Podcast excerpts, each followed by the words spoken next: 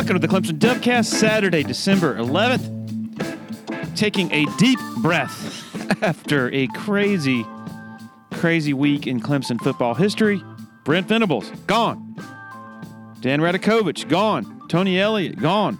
And I think, as we're going to detail at TigerIllustrated.com this weekend, I have a suspicion that Dabo Swinney is kind of relishing this, enjoying the sort of outside panic, skies falling from Clemson fans. Seems like he's right back at home in the underdog role. People are doubting him, saying he can't do something, shouldn't do something. One thing we do know the future is going to be fascinating to watch unfold here. My good friends Blake Smith and Brooke Archenhold have been part of the podcast since the beginning, way back in August of 2018. They have an accomplished team of personal injury attorneys at Parham, Smith and Archenhold based in Greenville. They are Clemson people, and their skillful attorneys have decades of experience in complicated litigation matters, taking a special interest in medical malpractice, nursing home abuse, and neglect, car accident cases that have left the individuals involved in serious trouble. For a free consultation at Parham, Smith and Archenhold, call 864 990 4581 or online at parhamlaw.com. That's P A R H A M law.com. If you're in the Eastern Midlands and Pee Dee area and you're in any way interested in buying and selling a home, commercial property, land, need to consider reaching out to Uptown Realty. They're based out of Sumter and run by a friend of mine, Patrick Enzer, big Clemson guy, used to cover the Tigers in a newspaper capacity, longtime supporter of Tiger Illustrated, longtime listener to the Dubcast. The home buying process should be an enjoyable experience, so let Patrick and his staff do all the heavy lifting. All you got to do is pick up the phone and call 803 774 0435 or go to uptownrealtysc.com want to share a quick word about Founders Federal Credit Union. If you've been to a sporting event in Clemson, you've probably heard about Founders already. They are the official credit union partner of the Clemson Tigers. In addition to that, all Clemson faculty, staff, and students are eligible for membership as well as IPTAY members. Matt Gross is a proud Clemson alum and the vice president for the Clemson market for Founders Federal Credit Union. Matt's office is located beside the Walmart Neighborhood Market on Old Greenville Highway in Clemson. For more information, go to foundersfcu.com. Okay, to our conversation with Ben Boulware. I tell you, these talks with him, whether on a podcast or back during his playing days, never not fun. Really good stuff here with Ben. Here we go. Enjoy. Okay, joined by Ben Boulware, former Clemson star. I th- man, I think the first podcast I ever did four years ago was with you over at your uh, over at your gym in Anderson. So that was a good memory. Appreciate you rejoining us. I appreciate you having me. All right. So what uh, what triggered the idea to have you on again was your um, you had a a fantastic tweet in response to Venables uh, the announcement that he had been introduced at Oklahoma, and it it was a it was a response to the official Oklahoma uh, football feed that had a picture of him. holding a football and stared into the camera and he wasn't exactly smiling and, and you said looking terrified you said honestly there is nothing scarier than when you messed up and this man stared into your soul all caps with those eyes. It still gives me nightmares to this day. When I got this look after I missed my gap in the 2015 Alabama game and Derrick Henry housed it, housed it for 50 oh, you dudes, get ready. LOL. That's great stuff, man. And I, I had, I just had to have you on after that point. After I, have read that. And that's what he would do. He would, he would do that, but it would also be like white foam foaming around his mouth because he just was. I'm telling during during games, the whole time he would have like just like white stuff around his mouth because in the corners. In the corners because yeah. he'd be screaming so much. There's nothing worse. than Him sweating, those eyes, and then just you see like a white foam around his face. It just was terrifying. I think I've even seen the white foam in like a press conference. He's even so intense in a press conference. You, sometimes it comes out there. telling you. All right, what when you first? Well, I guess you you were prepared for the possibility because there was a whole week of of of speculation about him being very much in the mix. But what was your immediate reaction when you heard the deal was done and that such an icon, such a foundational piece of this machine uh, was headed out? It was definitely weird, and I, I'm kind of like you said, had somewhat of like I guess like close to a week of getting warmed up to the thought of him leaving. And the, I guess that entire week, I was like, "There's not, there's no reason for him to do it. Like, there's, I don't know why he would, why he would go. He's always communicated to me, and uh, honestly, a lot of other people that he had no desires to be a head coach. I was like, he's a football guy. He just wants to coach linebackers and just coach defense, and doesn't want to deal with the hoopla of what comes with being a head coach. There's just so much other stuff that comes along with that. And and with with Tyler still playing here and then his daughters, um, I was like, I don't other than him just getting a a stupid check and the challenge of just like wanting seeing what's next and trying to challenge himself as a I guess as a leader and a coach nothing pointed to him leaving on my end. So I was like, ah, this is just normal drama, and he probably it's elevated because it was his history with Oklahoma, but I didn't think it was going to be real until I actually when I'm, everyone's been texting me all week, uh, just trying to get like insight on it or what do I know, and I'm like, dude, I'm like going on four years removed now. Like I don't most most of the team that's there or people that I know that was there are kind of gone now, and I'm just a businessman now, so I don't have much insight. And um, my family's just texting me and friends and whoever, and one of them just they texted me and said it was a done deal. I can't remember what day. I guess it was, I think it was Sunday. A week ago, Sunday. Uh, yeah, it's been a week now. Well, no, no, no. It happened Sunday, days. but he, he yeah. He, so gotcha. So I got a text and just got a done deal, and so I go on Twitter and just see all that stuff, and well, I see him getting on a plane with their AD and president. I was like, oh, it was like I was sad.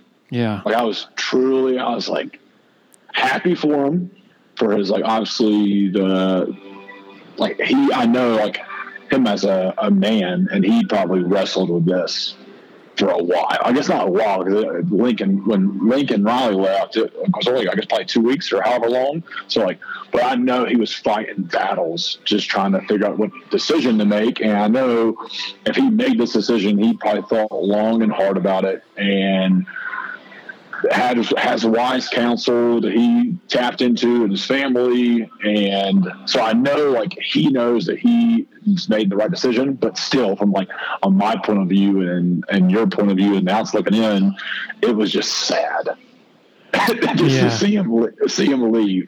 Um, yeah, so that's where that's where I'm at right now, I guess. Yeah, it's almost like you know, I posted a, on our on our uh, message board. I posted the image of that Oklahoma released of Brent Venables, uh, sort of the image they came up with, the you know the new football coach, and I'm like, you know, this is this is really cool, you know, to see and then people are like, "Man, way too soon, Larry. You know, this is yeah. we're still in the mourning." And my point, exactly. my point is like, it's possible to sort of be both. Like, wow, what an amazing opportunity for this man, but also it's such a feeling of loss um, that he's no longer around here. Thousand percent. Like you're you're happy for him and his family because like such good people. Like as a man, as a leader, as a coach, as a father. The dude is just elite, and he's earned. Like I, I, I was literally just driving this morning, and I was just like trying to get into his head about just like how he's just like every decision that he's made over the past, I guess, 10 years or however long it's been since he's been at Clemson has like paid off for him to get this opportunity. Like he truly has earned it. And uh, so you're super happy for him because I know he just wants the next challenge and just feels like it's right. But again, you're just like us as Clemson fans, we're we're the, the not uh, what's the word I'm looking for. Um, I don't think don't realize how blessed we've been with Yeah. have, having a coach like him. And I think now we do know because we're trying to think about what's next and who we're going to get. And I mean, the, there's just there's no one like him from like a, just a, a defensive mind standpoint, from like a consistency standpoint, also from like playing the game, being able to relate to recruits, um, from like a leadership. Like it, him and Swinney are at the top. So it's tough because we just have been not realize how good we've had it over the past 10 years. Um, so yeah, all that to get to, yes, you're right. Super happy and thankful for, super happy for him, but also sick to your stomach because he's gone. I don't want this to come out the wrong way and make it sound like Clemson's program is now headed into the gutter, but Venables is irreplaceable. Do you agree? So I think that, and again, like who cares about my opinion? But I think that hey, like we are kind of dealing with a not a rebuild year, um, but just like dealing with some challenges on the team this year. And I thought that hey, this coming year, maybe the next. Um, we'd get back to where we were. Like we learned a lot of hard things and challenged ourselves in a lot of different ways on the, on the team this year. And next year we'll be back to where we were because we learned so much. I think now that hey, instead of it being a turnaround in a year, might be two to three, four years before we get back to where we were, which is fine. And again, like this is just my opinion, and no one cares about it, and it might be bullet board material for the players because they're pissed I'm saying this. But I mean, and I could be wrong. They could be who they bring in, and next year win the national championship. So who knows? But uh, I think it always starts at the top, and Coach Swinney is, I mean, the best leader that I've ever met in my entire life, and I think he does a really good job, or he's done a really good job in the past couple of years is bringing in just freak coaches that know the ins and outs of offense and defense, and he can just kind of all he has to do is just sit back and deal with the culture and the media aspect of it. And I know he probably taps into the offensive side of uh, the ball a little bit with him being a former receiver and being more knowledgeable in that area, but. For the most part, and again, this is the outside looking in. I don't know Coach Swinney's like day to day work life, and I know he does a lot more than this. But I feel like for the most part, he just has let Elliott and Venables do their thing. And he focuses more on like the relationships, the people, the culture. And he's done it before, and I feel like he's just going to do it again. He's going to find some guys that are elite on if this is saying if, if Elliott leaves. Um, but he, he's, he did it however many years ago with both of them. And I know he's probably grown even more now as a coach and as a leader. So he'll do it again. I don't, I'm not worried about it other than it'll take some time for whoever, what coach they bring in to kind of get his feet planted in the ground and, and learn the system. But I mean, Coach Swinney is, is Coach Swinney. Yeah, he, he is. He's not sweating at all. He'll figure it out. I don't know if I'm if, if this is news to you or not, but are you familiar with Wesley Goodwin? Yes. So I have heard the news as well. Okay. And I, I mean, this is, I- I'm not criticizing. I I mean, all signs point to, to Goodwin being the play caller, defensive play caller moving forward. I'm thinking in a co coordinator role, but him being the play caller. I'm not criticizing that. I'm just saying it is. That is as out. I mean, more than outside the box. Um, to, to, to, that's outside the uh, the house. Um. You know, like to re- replace a, an icon at the top of his profession with, um, you know, a support staffer. Uh, and I've heard nothing but great things about Wesley. But still, I'm, I'm Yeah. curious. What was your reaction when you when you heard that things were pointing in that direction? Yeah, so similar to yours. Um, I Wes was there when I was there, but again, like he has been so behind, especially so when I was there, he was. I mean, I'm pretty sure he. Was, I, don't, I don't know if he was there for the entire time or. Um, again, I don't remember what I did yesterday. Let alone hold up, hold up, I'm yeah. back inside people are following talking around. Um, I don't literally remember what I did yesterday, so I don't remember exactly how long he was there. Um, he was there when you got there, and then he went to the Cardinals for three years. Came back in eighteen, so he would have not okay, been so there in 15, 16, 17, I believe. So he was there for a year. Okay, gotcha. Yeah, I mean, I knew he was there for a little bit, but uh, I mean, I'm pretty sure that there's a similar role that he's had now. He's just been behind the scenes and I talked to, to Jamie and Skalski. Yeah, yeah. Skalski, and he was. That's what he he put me on that thought about how I was going to be Wes, and I was like, "What?" he was like, "Dude, the guy's smart. Uh, everyone calls him Westless Westless Chick or whatever, uh, like in in reference to yeah, Belichick." So, yeah. just everyone's saying that he's a just a football guru and just understand the defense in and out. And that's probably usually why. And that's why I think there's a lot of potential there is because he's been just on the back end and just knows. And that's what I, have been always saying hey, to be a DC because I was I was curious. Like, who's really going to bring? And they bring somebody up, who's it going to be? Because like, you have to know the every single person's responsibility in every single situation and what you're going to do with it. You don't have to, you can't just know linebackers or know the safeties roles or the the, the three technique or, whoever. Like you have to know everything.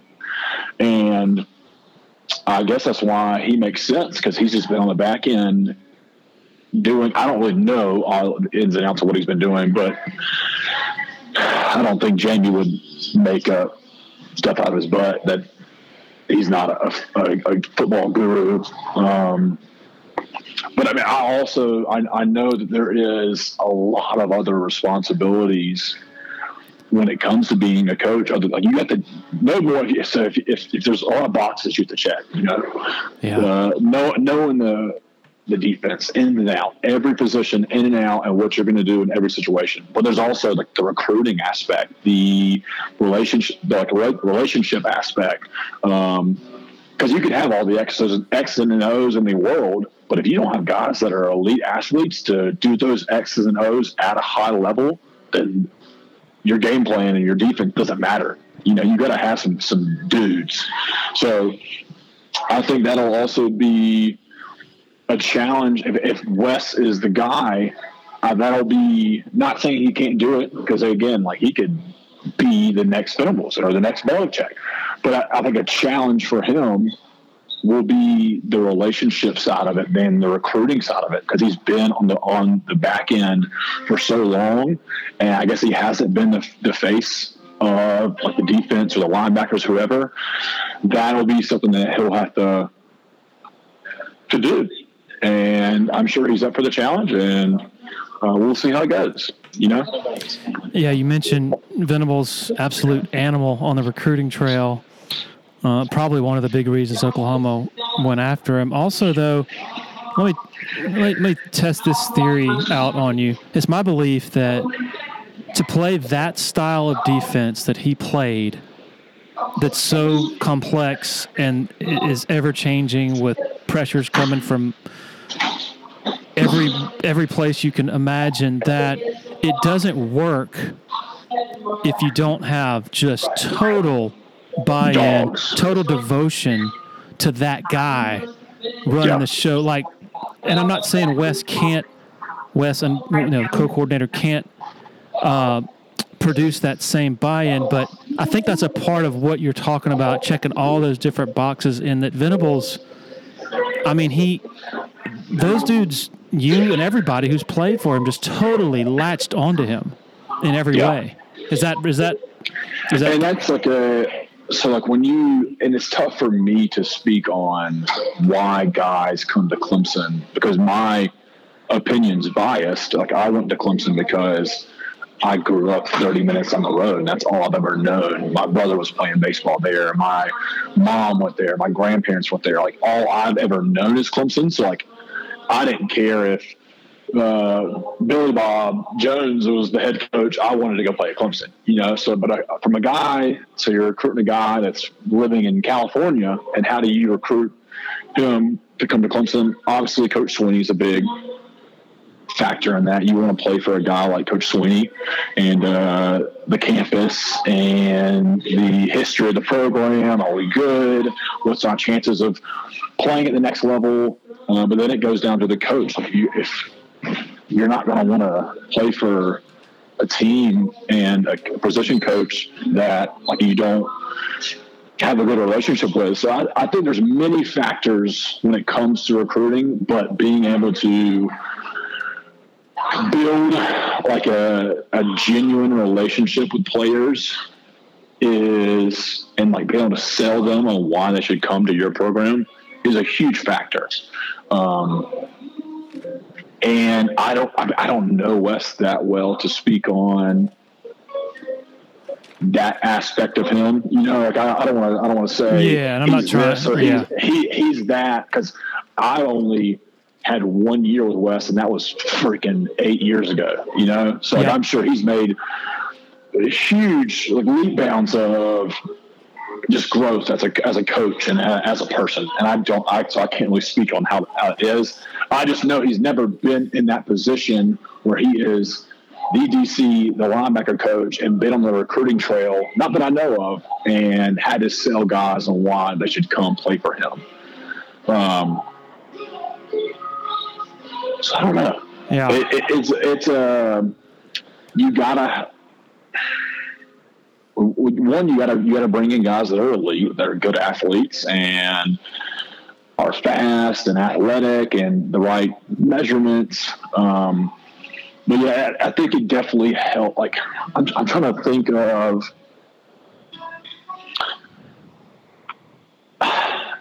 I mean, if even if I don't, I don't. I know your question about like you want to like to play in this defense, you have to be bought in on the coach, which I think is like a point, but also like like I, I played the way that I played because I coach Venables and because like the way he taught me how to study the game and selfishly I wanted to perform at a high level and, and play at the next level. So like I don't think it really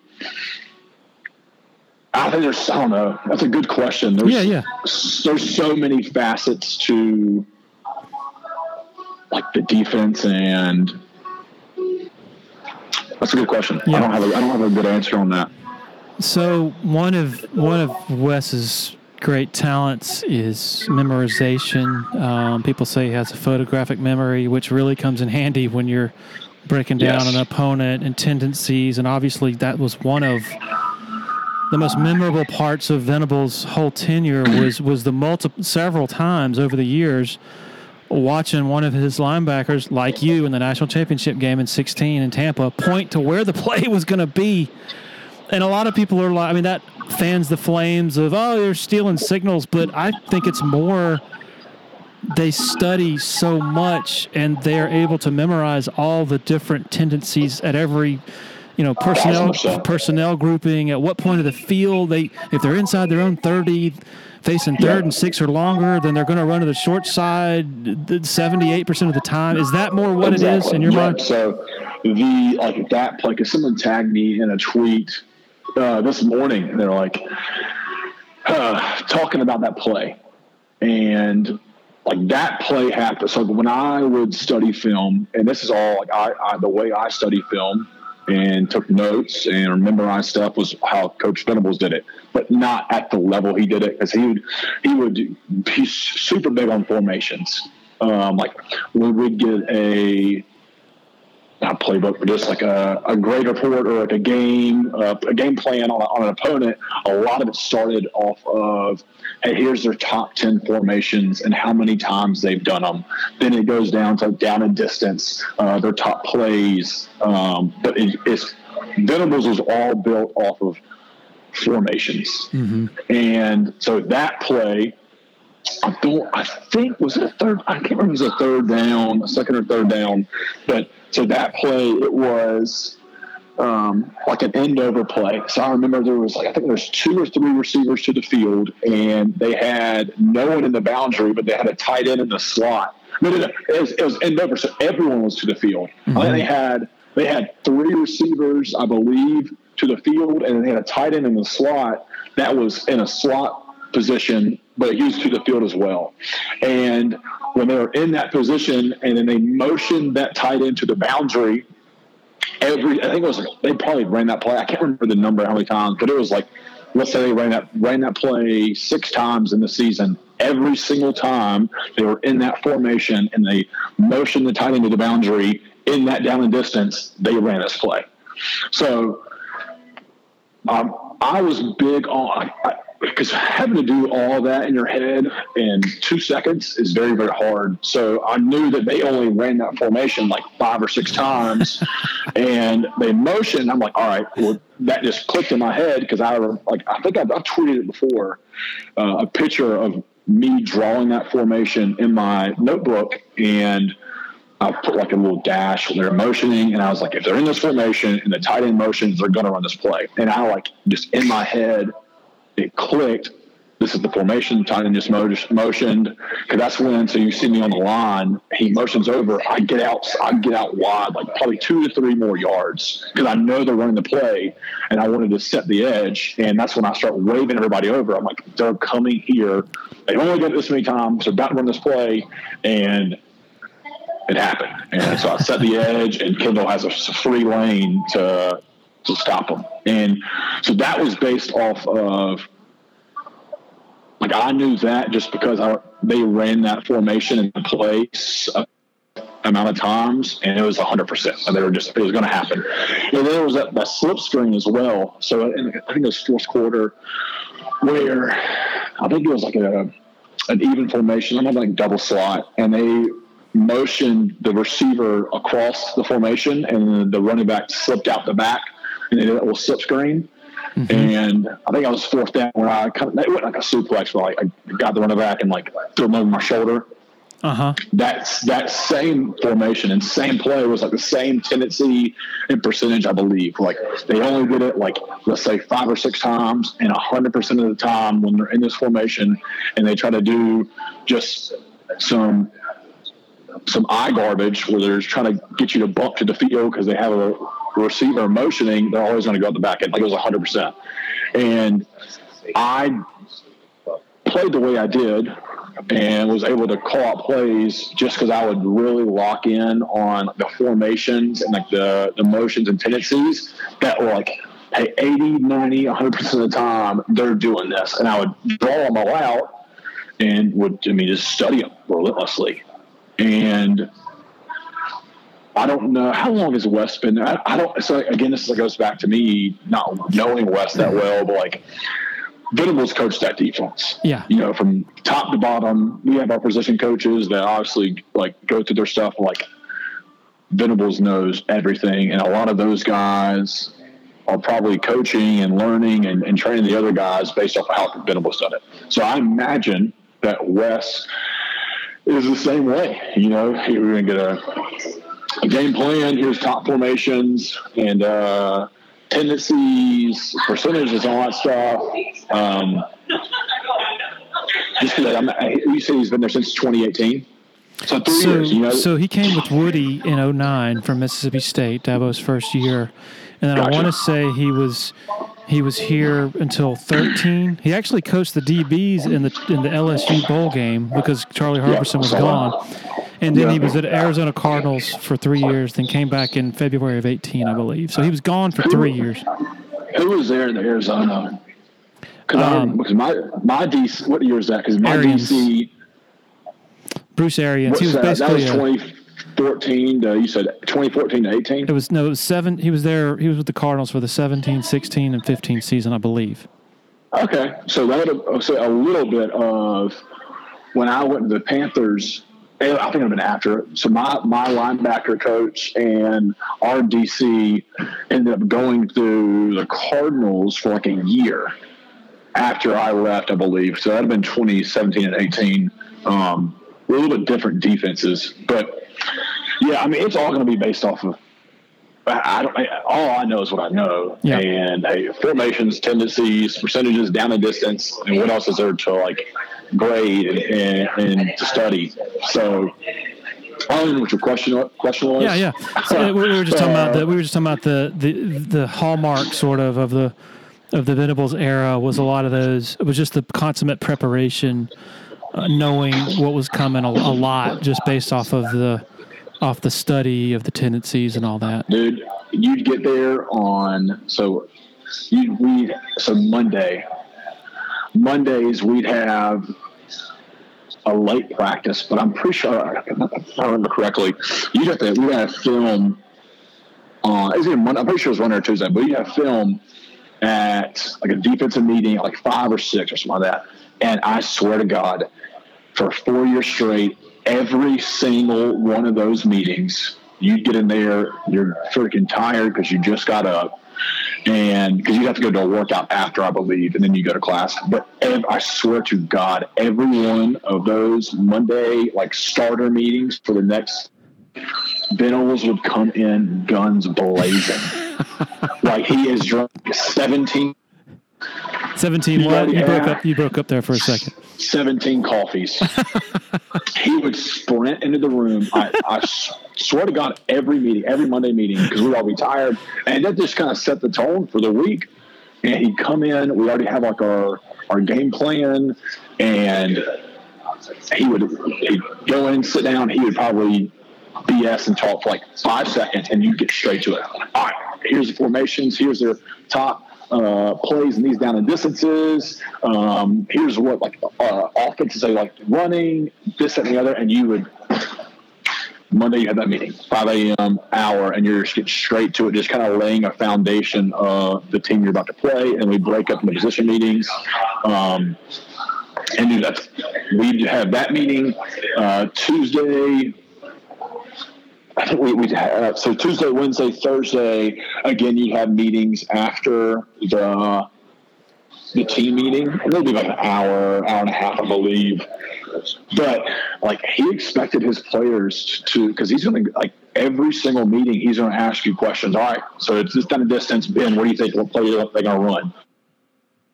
Like all the guys, and you better be under P's and Q's. He's going to know if you're prepared or not.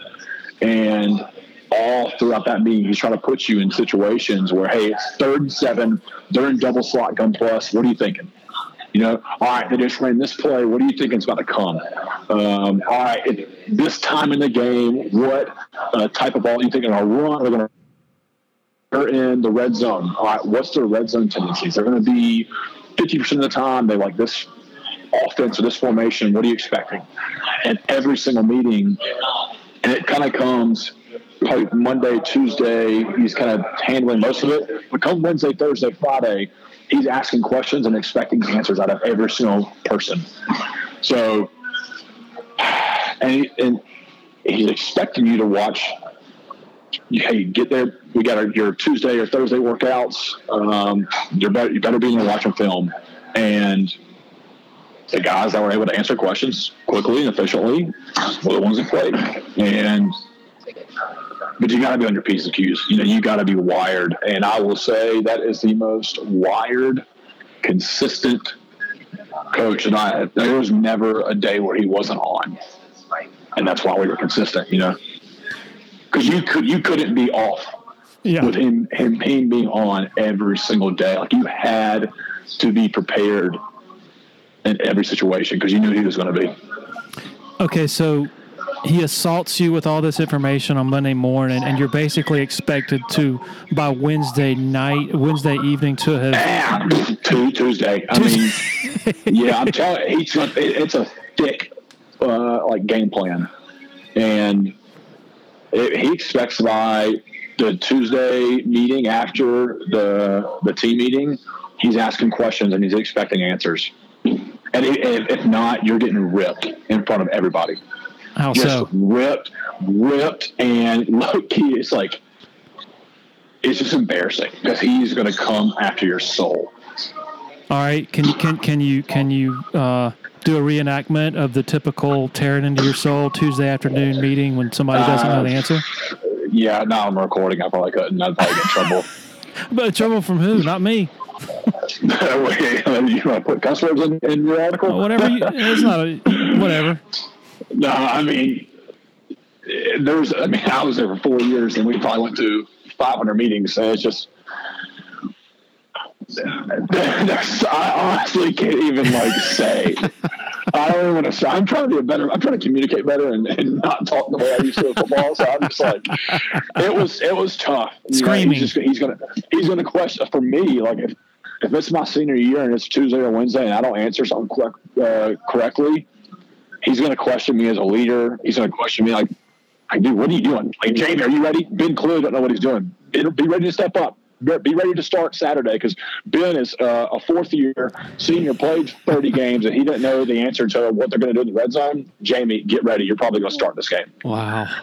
and but like not even joking, like he clearly uh, it's not going to start that. My Chicka's 2016, not going to start Jamie, who's a freshman, but like he's looking at you with those eyes, the phlegm on his mouth, questioning you as a, as a man because you don't know what's going to happen in the red zone on uh, second down.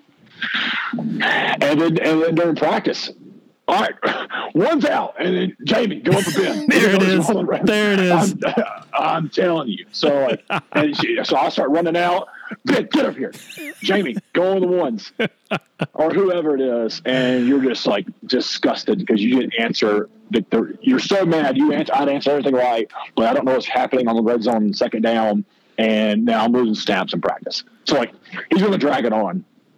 And Wednesday, if I still don't answer that question right, he's it, it'll be bad. Luckily, like I did my due diligence and I, I took very good notes and every night, like literally every night, if we're in the season, every night I'm looking through like my tips and reminders, looking through every single note. We'd get to Fridays, we go to the hotel.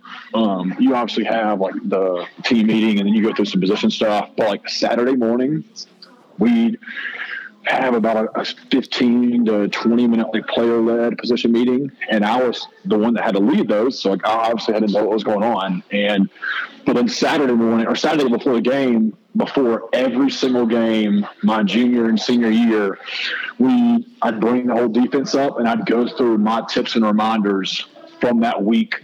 Where I'd have some for the defense, I'd have some for the linebackers, and I have some for the DBs. Uh, but most of them would be just like overall defensive game plan. Um, hey, they love this formation. Hey, Dorian, make sure you remember this. Like when they get in this formation, like y'all, you and someone need to communicate every game for two years when I was starting. I'd go through my tips and reminders. So like I looked through those religiously so that I wouldn't get embarrassed in those meetings or on the field. But like my freshman and sophomore year, yeah, I got embarrassed a lot Uh, because he would just ask the questions that I wasn't prepared for because I wasn't studying. This is why I've always thought one of the reasons I've always thought college football players should get class credit for playing football because that sounds like a final exam each each week. Every day, Every day, You're yeah, getting- you're right. Every day getting tested, and you ha- it's a so much information that you have to. Unless, you're if you're a freak athlete, then you can get by with some stuff. Uh, but like if, if you're me, you're a six foot white boy who's running a four seven five. Like I, you have to find something to gain that edge. And if you want to play at a high level and be an All American and win a Jack Lambert and be able to call plays, and you've got to study. You know, I, I can't speak on the Isaiah Simmons of the world or the Stephone Anthony's because I'm not in that body. And like for guys like me, it, it, yeah, it's a it's school. I mean, it's it's a it's a job. If you if you don't be good at it, you know, you can go through and have guys that come in, play, don't play until their senior year, have 30 tackles, and get out and get a job. But if you want to hey, start multiple years and get some accolades and some recognition, you it is a job. That's anything, that's anything in life, you know. Like you want to be good at anything, you got to kind of commit to it and, and sacrifice for it. I remember when Kendall Joseph shared that. I mean, Venables would be calling him at, late Friday night at the hotel, Late. and, and saying, "Hey, look at this. You know, here's another formation or whatever." I mean, I assume with One most, thousand percent. really, Yes, I, I forget because me and I think my senior year. Uh, so my senior year, the seniors got a, a room by themselves. Um, but sometimes uh, that was home games. On away games, we have to share rooms. Like me and Kendall would have to share a room, or me and Chad, or whatever. But it usually was me and Kendall, I believe. And he put us in group text, or he call us, put, put me on speakerphone. I, I'm wa- it's like nine thirty or ten via game tomorrow. All right, I'm watching film right now. Here's a new tendency I figured out. And third down, I look back 15 years when this uh, when their coach was a line or was a receiver coach at freaking TCU. They ran this trick play twice this year. I'm feeling like, and they've they've gotten this formation this year. I'm thinking it's coming. They know we're going to beat the crap out of them. They've gotten the formation before, so I know they have it in their back pocket. Make sure you're all ready for this trick play in this down distance every week. So I'm assuming that most coaches by Friday, the hay's in the barn. All right, time to relax and sort No, of detach. Do you roll your eyes when he when you see the call coming from him late on a Friday night, or are you still just totally engaged? And I mean, how much is too much information overload? Um, I I will say he did. It was information overload. Um, but again, like you can be the guy that rolls his eyes and not absorb the information, and then when nut cutting time comes, you're not prepared for that situation. Even then, he called you or he let you know it. So like, I tried to absorb it as much as possible. But yeah, you're a 20, 20 year old kid. You're just like, dude, at 10 o'clock, go to bed, you know, like, but yeah, no, that's, that's, that's not, I don't, I mean, I can only speak to what I know and what I experienced. Um, so what I, that's normal for us or for him, but I mean, I can't, I've never been in Auburn's locker room or Yeah. South Carolina's locker room. So I, I mean, I imagine it's not that. I mean, they, or they would be, they would be as consistent as we are. the best example of what you're talking about getting wringing every bit of preparation out of the week that you can comes in the preparation for the uh, final couple plays against Louisville in 14 um, after I guess it was James Quick who caught that ball over the middle DB takes a bad angle and it's like a 80 yard catch and run Jayron Kearse chases him down I think to the two inside the five anyway uh, tell me if you if, if this sounds familiar to you, but Venables had uh, found some stuff that Bobby Petrino ran at his previous stop at Western Kentucky. Boy, I tell you, I literally told you. That's what I was bringing up, like stuff like that. Yeah, He'd go through the coaches. I'm pretty sure Petrino he had a very he has he had his hands on a lot of things at Louisville, so like he knew that he was going to have a, a good uh, impact on what plays were called. Honestly, he would go through the timeline of the entire coach's history, where he was, um, and break down their stuff. The amount of times where we watched a lot of just like like grainy film that was from like the early 2000s, or we even get to the 1990s of where a coach was and like seeing plays every week. You Wow. have at least one one piece of footage that was probably 10 years plus old. wow. It is it- two years uh, two years after the after the 16 championship, they held Alabama to 16 points, and I I will go down forever as saying that's one of the most astounding feats in college football history because of that. That Alabama offense was just filthy loaded with Stupid. talent, and, yeah, and yeah. is is that to you, even though you weren't a part of it? Is do you agree with that as you were watching it? At, I guess, and at the end of the game, when there's 16 on the scoreboard, they don't score in the second half. Are you just as as amazed as as everybody else was over that? I, but being honest, I don't remember much about that game because I didn't play in it. Yep. And like I didn't have as much of an investment in it. Obviously, only the only investment I had was from a fan. So honestly, I think my, my memory is just so trash now from football. like uh, unless it's like about like stuff that I was like invested in. Like if I like when my memory about games that I played in, I could tell you a lot. But like especially from a fan's perspective on 2018, let alone what I did last week Yep. And that's probably because of the two, the hits I, I went through, and my memory's trashed now. But like, honestly, I couldn't tell you a, a thing about that game. we're being realistic. Do you worry about going through the rest of your life and, and sort of the impact of all those hits? Uh, that, that's been a discussion. I've had a, a, decent amount of conversations probably over the past, probably the past year or two. Um, not to like scare anybody, but sure. like, uh, uh, my memory has definitely gotten. I don't know. I just don't remember stuff. That's just me as a human being. But I've, my memory has gotten bad, mm. like bad. Uh, but I didn't like. I probably only had like over my career, and I guess probably any any concussion over one is probably two, one too many. But I probably had. I knew I had one really bad one in high school, and then I probably had three or four in Clemson. Um, so I probably had five that are like legitimate.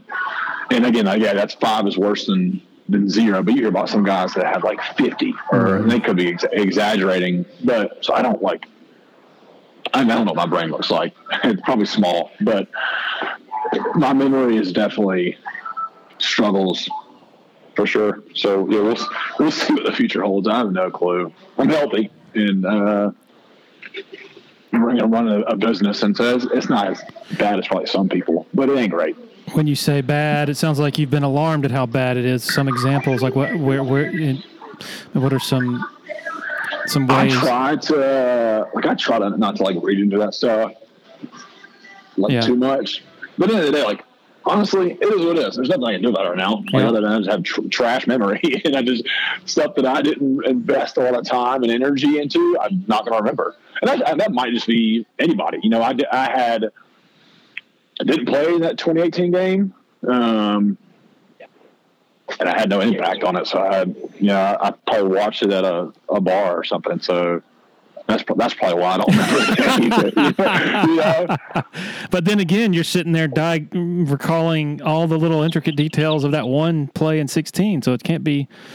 Can't well, be yeah, but, but, but, there's so many. Yeah, there's so many hours that I'm telling you. That week when we played Alabama, my senior year, like I just kept thinking back to my junior year of all the things that I didn't do uh-huh. like preparation preparation wise, where I'm like the like one of the only underclassmen starting that, that my 2015 defense, and, and I don't play like trash, but like there's a lot of things that I could have done better to uh, give us a better chance to win. So like that week, my senior year, I'm like, this is my last game. I'm not going to leave any stone unturned, and I will, I will have no regret after this game because I know that I did everything in my power to make sure that I'm prepared. So like the amount of hours that week. I mean, I don't know if you heard the story, but we had like we had a 7 a.m. players players meeting or defensive meeting every. I guess we got there. You might have got to there Tuesday maybe that week.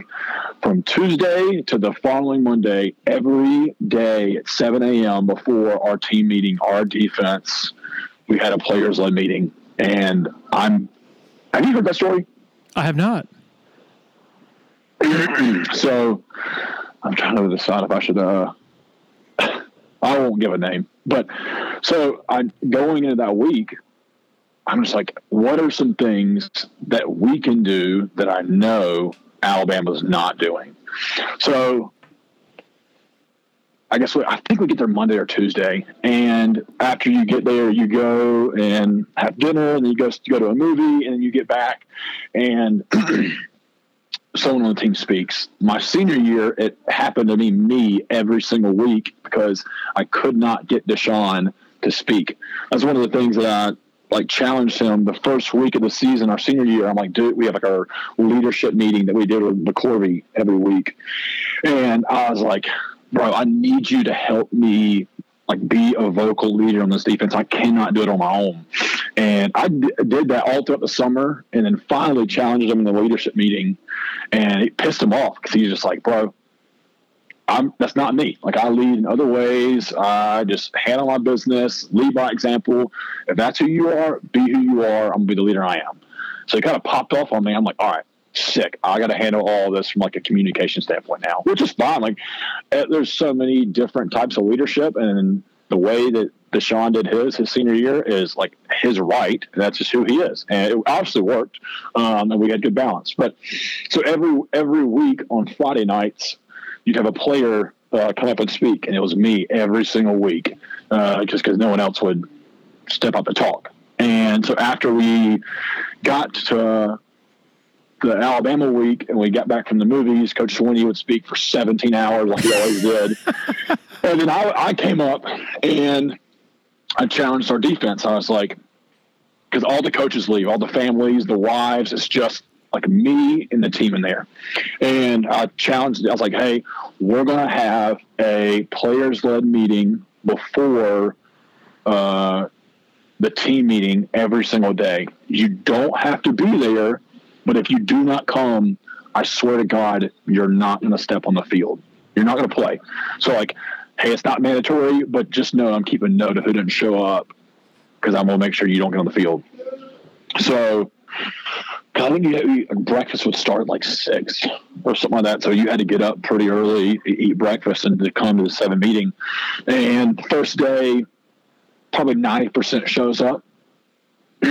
Second day, probably ninety five percent. Third day, we're probably missing two, three guys. Uh, fourth day, one guy. There's only one guy left that didn't show up.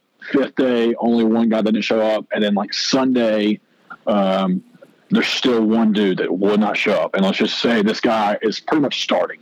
A young guy, young dude. He is like playing a lot of snaps on the defense, and he wouldn't show up. And I find him like that Sunday afternoon, and I was like, dude, I need you to be at this meeting tomorrow. It's the last one. If you don't show up, I promise you, you will not play one snap in tomorrow's game. I got you, bro. I'll be there. I'll be there. I promise. So Monday comes around, and I think it was like January 11th we played, or 9th or 11th. Usually those games are on 9th or 11th. 9th, I believe. And it was the 9th. Okay, so Monday comes around, and seven hits. He's not there. Gets to seven of five, still not there. And I'm like, have the clicker in my hand, doing the going to the film, and he's still not there. And I'm I can't even think because I'm just like sick to my stomach. Cause I know this guy is supposed to like have a huge impact on the game that night, and he would not come to this meeting. Gets like seven fifteen, he walks in. He's like getting eye boogers out of his eyes. You can tell he just like missed his alarm, and I lose my mind and you have these little clicker where you go the forward, the play, the pause, the reverse button that you did to change the film. And I had it in my hand because I'm like going through film with the guys, and I see them walking in, hear the door open, and I just lose my mind. I throw the remote at him, and pretty much just degrade him in front of the entire defense at that meeting, and meeting's over. I immediately go find Coach Venables, and I, I, remember I'm walking up the stairs of the hotel. He's walking down. We just happened to see each other, and I was like, "So and so, do not put him in the game. He missed every single player meeting that we had. If you put him in, I swear to God, I'm gonna call timeout or I'm gonna lay on the ground until you pull him out." All Venables says was, "Yes, sir." and he didn't, he didn't, he didn't play a snap. Oh, I guess that'll be easy to figure out. you, I, I, didn't, I didn't say any names, and um, so he didn't play a snap, and uh, because he didn't come to the, to the meeting, you wow. know, and that was that was like stuff like that is stuff that that's why we were we won the national championship my, my senior year because we had guys that bought in. You know, we had like guys like Christian at Clelin that didn't that didn't blink an eye. Where hey, dude, you're gonna get get up an hour early because we're gonna have these meetings because we have to do this to to beat the Alabamas and the guys on that defense. Yeah, we weren't we weren't perfect and we gave up a lot of points and lost to Pittsburgh, but like you had guys that were not like me my junior year that knew that it was the the, the opportunity to play at this level and, and win a national championship is so thin, and we're willing to do what it takes. and uh, that guy's hated me for the past, or probably the past four years. And then I saw him. We were at an, an event, a church event, and uh, together, and he like came up to me crying, and he is like, told me, he's like, dude, I have hated your guts for the past four years because of that situation. And we had a good conversation, talk, forgiveness was was given, and uh, move on with our lives. And uh, luckily, he was on the 2018 team and won a national championship, so like that definitely eased the pain. But the dude like wanted to kill me because I, I wouldn't let him get in the game because he didn't get go to the meeting. Like that's not my fault, you know. Like I'd be soft and a poor leader if, I uh, gave in to the fact that you're undisciplined and, and, won't give a little extra effort and come to a, a simple hour long meeting. Like I'm not letting you ruin my opportunity for national championship because you won't get up early. So, but he still has hated me. And uh, but we're good now. We talked. We, it was like two years ago when we I saw we saw each other and had a good conversation and uh, moved on. But yeah, people don't know about the. Uh, ask Christian or ask Clelin or whoever. You can ask Jamie.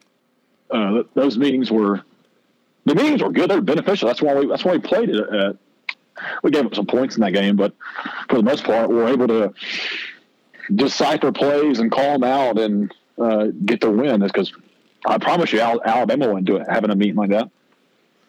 The most amazing part about that to me is Venable saying, "Yes, sir." Didn't blink an eye. When I'm walking the stairs, he's walking down with the coffee in his hand. I'm like, "Don't put him in the game." We've had these meetings every single day at seven, and he did not show up. And then the day he shows up 15 minutes early. I don't trust him. Don't put him in. And literally just kept walking. Yes, sir. and didn't play. So the, there's some important context to that. And I remember talking about this with you several times, both during the 16 season and thereafter. Uh, in the 15 national championship, I guess late that year, uh, postseason, there were, uh, I guess, a few guys, maybe safe to say, on defense who who were sort of casual, uh, maybe maybe looking at, looking ahead to the to the NFL, and it's it's always anybody I've talked to off of that team will forever look back and sort of sort of identify that as probably the difference between um, uh, between losing 45 to 40 and, and, and winning a national title that year. Um, but you, the next year in 16, I remember you telling me that you got Christian before the season, maybe, maybe, and, and said that that and y'all you addressed the defense and you said we're, we're not we're, we're, where our feet are planted is where they are. We're not looking to next year. No one gives an f about your draft ranking or where you're going to be uh, be at in a year. We're not even thinking about it. Yeah and we uh we talked about that. I think it was, I think it was like day one fall camp. I absolutely cussed out everybody. And and if if if, if you don't, then Christian and I are going to kick your ass. Yeah, again, I'm the short white boy. You need somebody that's huge, and that is uh, obviously a good football player, a great person, just well respected, and I needed some backup. And yeah, so we we and him talked, and uh, we had a really really good relationship my my senior year, and uh, he's the man. Like I can't. I would never have, say one bad word about Christian Wilkins. The dude is obviously an incredible football player, but just as like as genuine and they're just good people. And uh, was I was very thankful to have a guy like him on our defense my senior year that was just just reliable that you could count on to obviously make plays or do what he says he's going to do. So yeah, I had some backup. Football season is grilling season, and Jack Oliver's Pool Spa and Patio is South Carolina's premier source for the big three Weber, Traeger, and Big Green Egg Grills. Blackstone Griddles, too. I'm Jack Oliver. Grill all your tailgate favorites to perfection with a premium gas, charcoal, or pellet grill, then top it all off with something sizzling from your Blackstone griddle.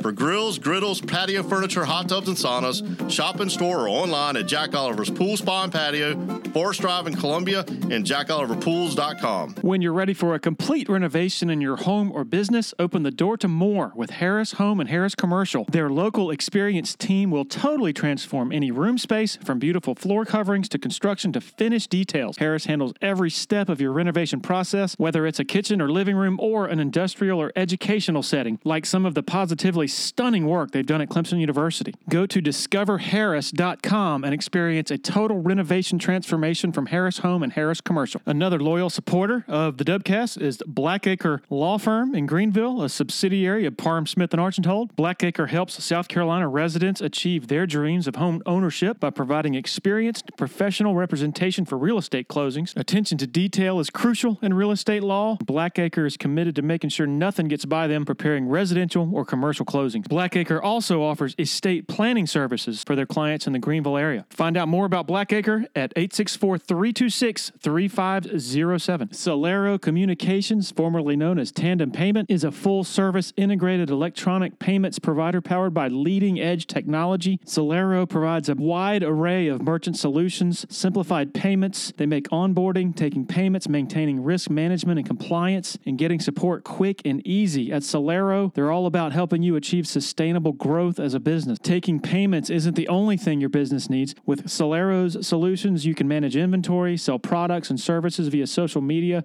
schedule staff, track sales, get reports, and much, much more. Find out more about Celero at celerocommerce.com. That's C E L E R O commerce.com. How tough is it to look back on that 15? I mean, you, you in your tweet about Venables, you said you're still haunted by his look, the look on his face after after that missed gap and Derrick Henry uh, scooting on by. si- sick to my stomach. I, I'm just Yeah, saying, it's um. still ahead, something that'll stick with. I mean, even though a lot of you guys, well, there are some guys who didn't have the opportunity in 16. Some guys were gone after Yes. 15. Yeah, ask Eric Mac Lain how he uh, feels about that game, or or BJ Goodson. You know, ask those guys who didn't have yet another opportunity to get redemption. I promise you, they will not. Uh, I, I bet your bottom dollar they still they still uh, think about it. Luckily, I had an opportunity to fix what I effed up my junior year. But I promise you, uh, B.J. Goodson and, and Eric Mac Lain and uh, guys on that 15 team still think about it. You don't have to name names if you don't want to, but when did you notice what what does it look like when you, when it's obvious that a player or players are not totally invested and it's and it's something that you're concerned about as being as being perhaps the difference in a championship game. Uh, probably effort. Mm-hmm. You know, because like that's one thing that I couldn't. Like I can't speak much on that game because like I had plenty of mistakes. I don't think my effort ever came into question, but like there's a lot of times in that game where I played hesitant or second guessed what I was supposed to do because I let the environment, the situation, the being the national championship, first one I played in, just kind of get the best of me. But and there were- plenty of mistakes that were made, and I can't judge a man's character on making a mistake because I make plenty. But lack of effort on some people in that game is when you're on the sideline and you just like you're looking up on the on the big screen, seeing a replay and seeing guys just like walk or jog. Mm. That's that's tough. Um, it's it's tough to see it during the week because you just again like there's nothing that I remember of that week where I'm questioning anything. But when like, I remember being on the sidelines after a couple big plays, and you just see guys just lollygagging, and I'm like, that's tough. You know, that's uh, that's tough to see, especially when you're in the national championship. It's hard to hear you say I'm a businessman now because I'm just used to what I saw and heard from you when you were a player. Is it hard to? Is it weird to say that as a as a as a uh, uh, you know just as a functioning member of society? Hey, I'm a businessman now. I'm I'm maturing. That kind of thing. No, yeah, it definitely is weird. You know, it's just uh, I mean, I'm 27 now, about to get married in a couple months. Oh, good for you, man! Congratulations. Yeah, we're getting, we're getting married in March. So yeah, life changed. You know, there's uh, with time and growing up, there's a lot of things that happen. So, but yeah, I mean, I'm I'm a linebacker at my core, and uh, a football player till I die.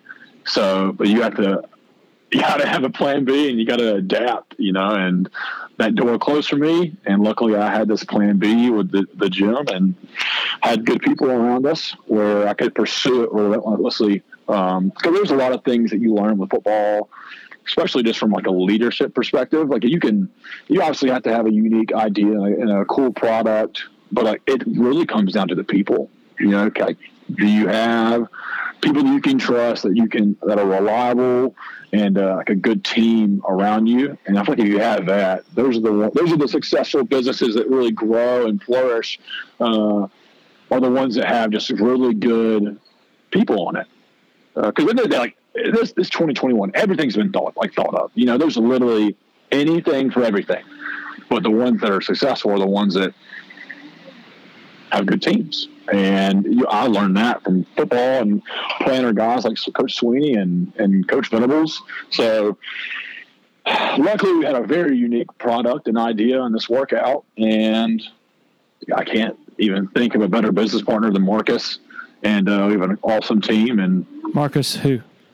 Brown. Yeah, gotcha. so my business partner is a guy named Marcus Brown. He played safety at Newberry and is just elite. He uh, we have a lot of ins and outs of our business where like roles that he does and I does, but he's really good at his job and he's a great leader, uh, reliable, shows up, does what he's supposed to do, and he's a good leader of people. And uh, we learned that from football, you know. So at the end of the day, all those guys on that team now, unless they pay, I mean, play just 20 years in the league and are Hall of Fame and can just retire after and sit back and do, do nothing, they're all going to have a plan B. And a lot of the things that they're going to learn from football, and especially playing in that locker room under Coach Swinney and Venables, uh, it'll be easy to make that transition because you just got a lot of knowledge and and things in your tool belt that you learned. Is it still the gym in, in Anderson, or have you expanded? At, uh, or I heard you might be coming to Clemson. Is that Yep. So we have a we opened up a Greenville location last year in the middle of the pandemic, which is wow. awesome idea for uh, in the middle of a global pandemic.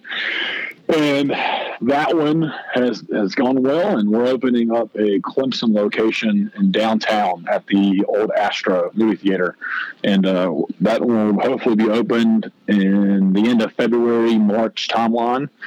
And then we have a some more that are on the way. Nothing that's public knowledge, and um, but the plan is to grow and to expand and see where this thing takes us. So I know a lot of people listening went to Clemson and are familiar with the old Astro and are very curious about what that thing looked like when y'all first walked in the doors. Uh, an, an empty shell with a six foot slope of a floor, wow. which is a problem. Yeah, uh, so it's a, a, problem when you're a fitness studio and you're trying to go into an old movie theater. So we, uh, luckily, my dad is in the concrete business and owns a concrete company. So we were able to get concrete at a very solid price and. Um, and both sides of it. I mean, there's a we there'll be another tenant that I don't think's announced either uh, that'll be beside us that had an even bigger space that's six foot sloping. So it's it's coming along. It's, it looks very different than what it did six months ago. It, it was a turd, but it makes a good works on it. Um, when I visited with you last, you were sort of just starting to get it off the ground. What's the most important thing you've learned as a businessman from then to now? I would say it's all about the people. Mm-hmm kind of what I hit on earlier. You yeah. know, it's like you can have, you know, obviously to come create a business, you have to have something unique and something that like people want, which we have, but people will come and go. But as long as you have like, like a good team and a good culture, that's what allows like consistency on the client end. Like, like for us, our, our number one goal is like I wanted to create a culture of a gym that like people might hate me, might hate Marcus, might hate our staff, but like they've created like relationships and friendships at the gym that God, I'm, I'm, I'm gonna keep coming. Ben pisses me off, but I love this place. I can't yeah. leave. you know, and that's uh, what I, I wanted to do is just create a really good culture. And there's, man, you could, I could speak to, for 15 hours on how to create that. And it's obviously extremely difficult, but it really just comes down to finding good people and then finding a way to keep the good people. You know, that's the hardest thing. It's just It's finding, finding and keeping good people. it's crazy that the last minute and a half you've talked about what it takes to run a successful business. Everything you just said probably applies to that fo- Football. football program over there, as as Yep. you know, as they're looking for a, a way to keep this that's thing why going. that's why Clemson will be fine and Clemson is who we are and who we'll be because of guys like Coach Swinney, you know, who's just like he brings on also brings on smart coaches that are know the X's and O's, but like you have a, a leader like him who's consistent and does what he says he's going to do and cares about the culture of the program and, and guys graduating and stuff like that, people gravitate toward that, Yeah. you know? Like people want to play for a guy like that who again, like that's what, what one of the things Coach Venable said in his press conference. Like I don't like I don't care about your talent, I care about your heart. And you want to play obviously like it's a it's a business and it's a job and, and they have their bills to pay, but like when you focus on like those things, the rest of the stu- other stuff takes care of itself. Last question, two parts. The most pissed off that Venables was at you, and the most pissed off that Dabo Swinney was at you during your career. Okay, I can tell you Swinney's right off the bat. Coach Venables got mad at me every day, so there's a, a lot of those. The, the most mad Coach Swinney was at me was when we played against Wake Forest my junior year. So they did this trick play. It was like a motion, and it was at home, and I, I made a stop behind the lines and like suplexed the guy and ran like 50 yards down. We were like probably like in the 30 or like they're on 40 yard line maybe. And I run like probably 20 yards downfield after the, the tackle just to make sure everyone saw me. And I, I like celebrated and just went way over the top. and Coach Swinney ripped me and he benched me, I think, for the rest of the quarter because like I just was just way just OD, just like celebrated and just went way over the top because he just he just doesn't like that stuff. And he cussed me out. I remember Coach Venables just giving me the look, didn't say anything because he just saw Coach Swinney ripping me. And uh, didn't feel the need, obviously, to kind of jump on top of that. But yeah, Swinney wouldn't let me in for that. I'm pretty sure the rest of the quarter because of what I did. He was that was probably the most mad he's been at me. Um, he also cussed me out for I think I was I told him it was like my freshman or sophomore year.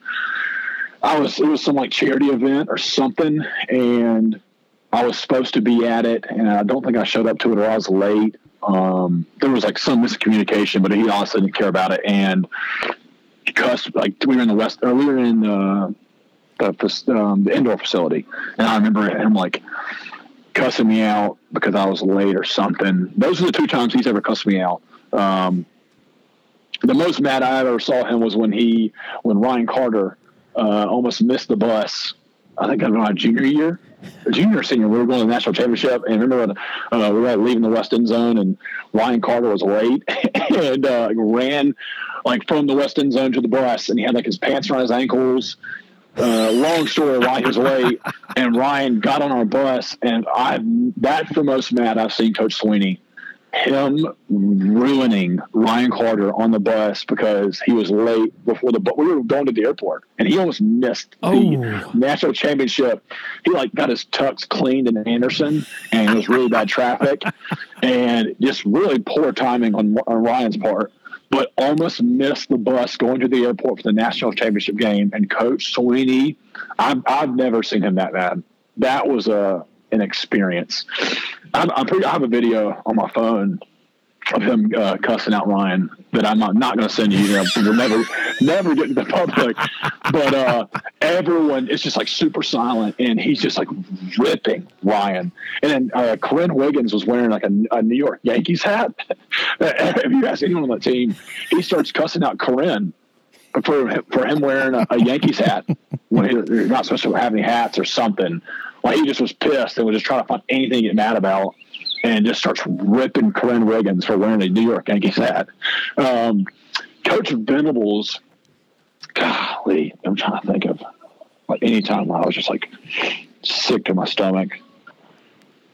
Yeah, I would probably say that touchdown against Derrick Henry because like I, we were in double flanker where it was like uh, yeah, I'm pretty sure there was like two tight ends like they're going to run an inside zone. And we were in a defense called gold, which is like a just a base run defense. Just fill your gap, do your job, and uh, nothing will happen. And I'm right in front of. I'm pretty sure it was like I had the B or C gap, and I'm right in front of the gap. I'm almost positive it was the B gap. I'm right from the B gap, and I go in the A gap, and I, I go in I go Uh-huh. in BJ's gap, Uh-huh. and he runs straight through my B gap and house it. And we were in the most simple. We were in the most simple run defense, but we didn't run it a lot, so we didn't get in gold a lot. Um, it's probably called something else now. He changes what the stuff's called every week. It was called gold then, and we didn't. That season was called gold, and we we didn't get it a lot. So I was not confident about what to do because we didn't do it a lot. So I didn't study a lot for the defense because we never called it a lot. And uh, went the wrong gap. He just houses it for 50. And everyone did their job except for me because I went in the wrong gap. And uh, that was a pretty tough conversation getting back um, from that. Uh, but you know, you, have mental mental mistake. It, it could be something at like you're not even a part of the play. Like you're on the backside of the play and you give up like give up leverage or whatever, you're going to get cussed out. So, and that happened multiple times a game, but that one was tough for sure. Now, Dabo not known for cussing. You, you saying actual cuss words from him? Uh, I won't say cuss. Uh, he, between me and you, he yeah, he, he lost his mind. And that was that. That was I will say that that the one with Ryan Carter. That was the first time I've ever heard him cuss. He didn't cuss at me ever. He doesn't cuss. Like he is. I'm telling you, the dude's uh, pure. Like is what the people think is what we got every single day. He's consistent. He's an incredible, just cons- like human, uh, Christian father, husband but he cussed out Ryan Carter on that on that bus, and that's why everyone's so scared because you never. That's I think I'm pretty sure it was my junior year, so I've been there for three years and I've never heard heard him say one bad word, and he lost his mind. But that was the first national championship we played in, I guess, since '81. So like, first opportunity, and Ryan Carter's on ESPN with pants around his ankles, uh, A great story. Uh, ben, thank you, man. So much great, great stuff uh, about Venables and, and the history there. And man, really cool to hear what you're up to. And, and, and uh, congratulations on the engagement and just exciting things in your life. So, re- really great to hear that, man. Yes, sir. Sounds good. Appreciate your time. Have a good day. All right, thanks to Ben Boulware. Great and fun and entertaining stuff as always from him. One of the key figures of those early Clemson playoff teams. I also appreciate the support of our seven sponsors for helping make this happen. Most of all, thanks to all of you out there for hitting play every week. Be safe. Cheers.